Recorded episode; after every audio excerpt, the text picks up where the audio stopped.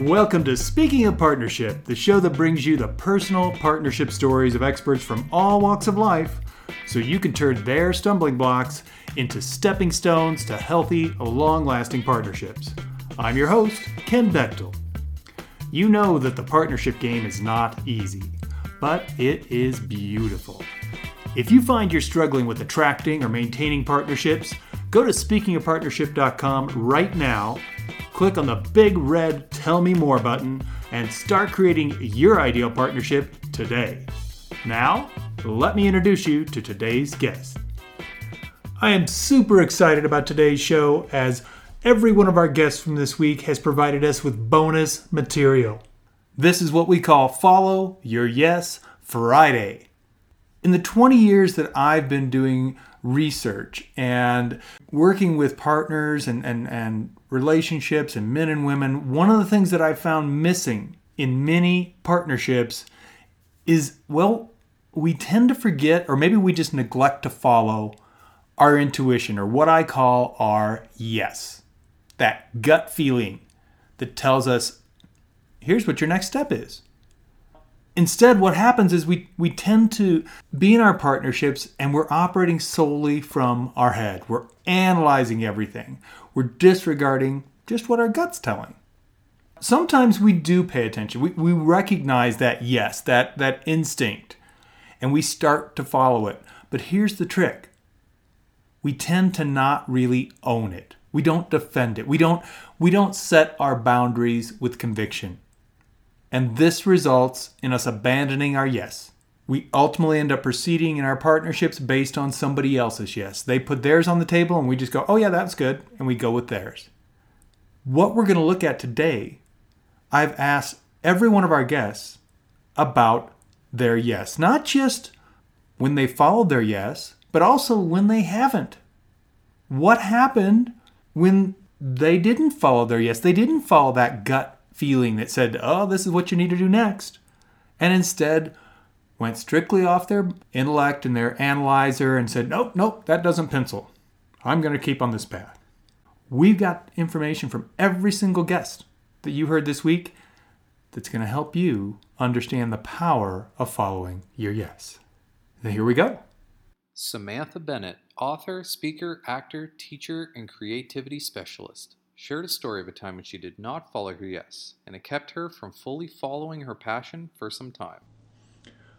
Well, Samantha, I want to thank you again for the incredible interview you share with us. And, and I'd like to ask you to help us in one other area, and that is to, to help us illustrate the importance and the power of following our yes when we're, you know, in partnership and paying attention to that internal guidance. So, do me a favor. Would, would you please tell us a story of a time when, well, that you did not follow your yes? Maybe in that moment you didn't even realize you had one, but when you look back, you're like, oh my God, that was so clear. My gut was telling me exactly what to do, and I still didn't do it. Tell us about that time. Yeah, yeah, and this it's actually a it, it, it's more the mysterious like i wasn't actually really hearing my inner voice very clearly at the time i was mm-hmm. younger that's part of it um, but also and i see this a lot in my clients and and and and community members and students and fans is that it's not so much that their internal self is giving them a message but the rest of the world is giving them a message and they're completely ignoring it mm-hmm you know, like people keep telling you, gosh, you're so great at this and such. You should, have you thought about this and such? Because really, you're really great at it. You're like, oh, stop. I am not. That's stupid. No, I can't do that. And I, um, like I said, told the story about how I had started teaching, you know, the Get It Done material um, on my own. And, you know, but it was just one of a lot of things I was doing. And I would do it maybe once or twice a year. And then I was talking to a friend of mine and, eh, about it. And he said, um, Sam, wait a minute you have a class that you love to teach, that always fills up, that other people adore, and you're not doing this full time because. and I was like, oh, what an interesting idea. I had genuinely never thought of that. Yeah. And even with that, it took me probably another year and a half to really kind of commit all in to, to kind of go all in on it. Um, because of my own uncertainty, because of my big fat idea about what I thought my life was supposed to be like, um, I was there was a lot of signs and signals pointing me to this work, and I kept kind of going, no, no, no, no, no, no, no, no, no, no, no, no, no, no. That's not it. That's not my path. Don't be silly. um, and uh, but I had no idea. You know, I mean, sure enough, the minute I started, um, my life skyrocketed. It absolutely skyrocketed. Mm-hmm. Absolutely. Yeah, and that's that's such a great point because I mean, we say this all the time, right? Get out of your own way. Mm. When we actually pay attention to that guidance, that's that's the divine. Yeah. Going, here's why I sent you. It's actually ready for you, and you're like, no, no, no, no, no, I can't do that. Right, and the fact of the matter is, you don't know. You know, we we love to. Fe- uh, this is one of the things that human beings in general are terrible at. It's called affective prediction right? Affective prediction is us guessing how we're going to feel in some future circumstance. Mm-hmm. It turns out we're terrible at that. we are almost always wrong. Yeah. So, understanding that you do not have the skill. Nobody does. It's not a personal thing. Nobody really, no human really has the skill to be able to accurately predict how you're going to feel when something happens. So to so to you know have an opportunity and then go well like i'm not really sure i'm ready for that or i'm not sure i'm going to like that or what if this happens or what if that happens those aren't really real considerations just keep putting one foot in front of the other and see see what pull because you'll start to get pulled forward Mm-hmm. you know if it's right it will it will reveal itself to be right Exactly. Exactly. Well, let's let's flip this around. Let take us to a time in your life when this time you had a clear yes, and not only did you recognize it, but you followed it. Tell us that story. yeah i like i said the first thing i started was this get it done class and uh, and after i taught it for a while i thought you know this should really be a i think this could be a book and but i had the thing in my head of like oh i have to it has to be perfect in my mind before i start Mm-hmm. right I have that particular version of perfectionism um and so i couldn't figure out you know is it a workbook? Should it be story should it be like one woman's journey through the get it i don't know. Should it be about me or not about me? And luckily one of the main the subtitle for get it it's get it done from procrastination to creative genius in 15 minutes a day. One of my big things is just spend 15 minutes a day on the projects that matter most to you. Mm-hmm. It leapfrogs right over your perfectionism. There's only so good it's going to be in 15 minutes anyway. Like just start and like i said see where it leads you um so i thought okay what's the 15 minute version of writing this book like what's the easy way and so i started to carry around just index cards and every time I had an idea about something that I thought should be in the book, I would write it on the index card.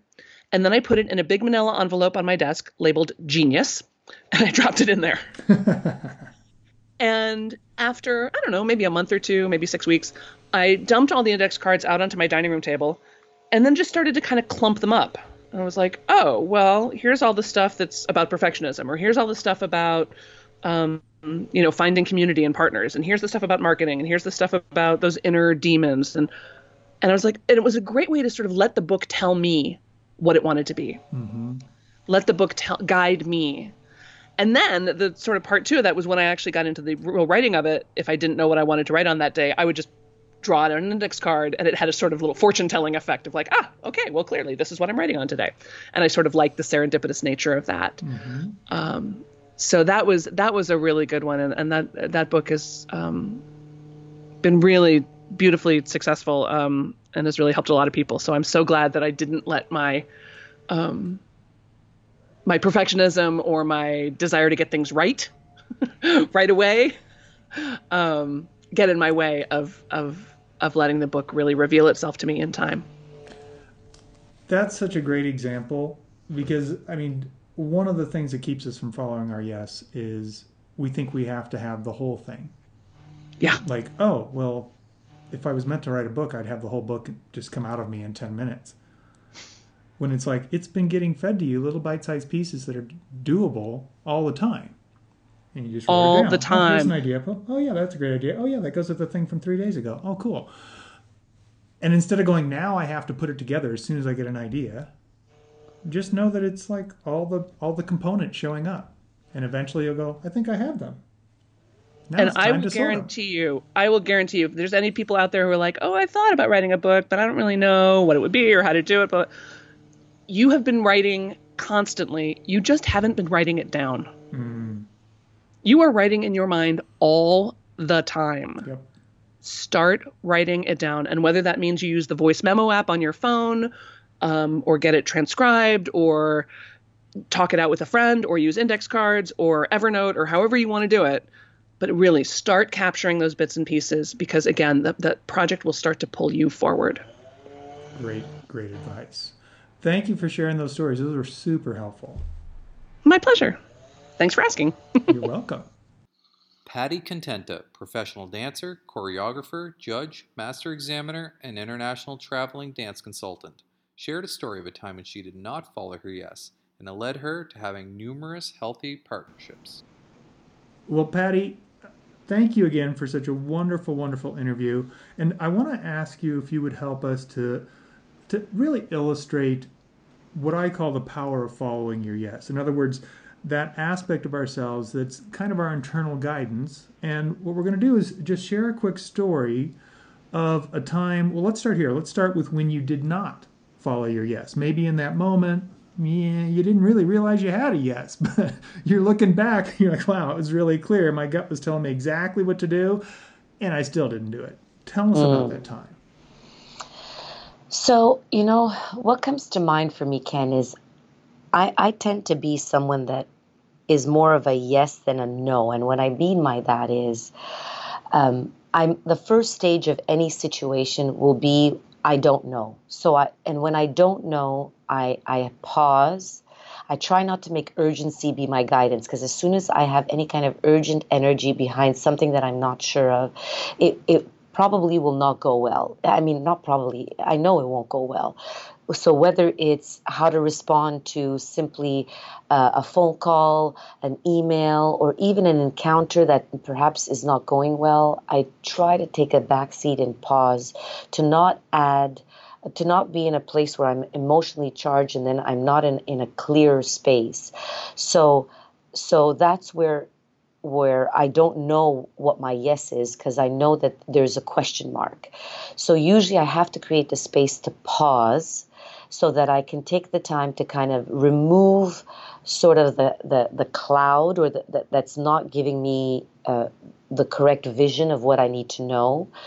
And so in the pausing, I have to make sure that I pay attention to i ask the right kind of questions or pay attention to what's going on in in my uh, in my life that will lead me to a clear answer.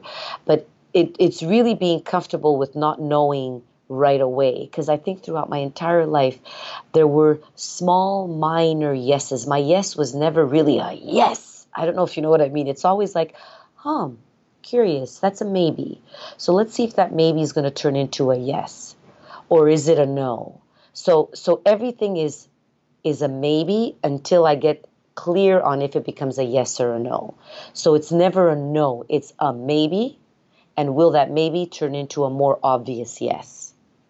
And so that process is asking questions or seeing what shows up in order to get to a yes. So it's never really clear, absolute yes. It's maybe that turns into yes. And the process is what is for me the the key to, to help me get to a place where now it's a for sure yes. So it's never a no, it's always a maybe that leads to the right yes.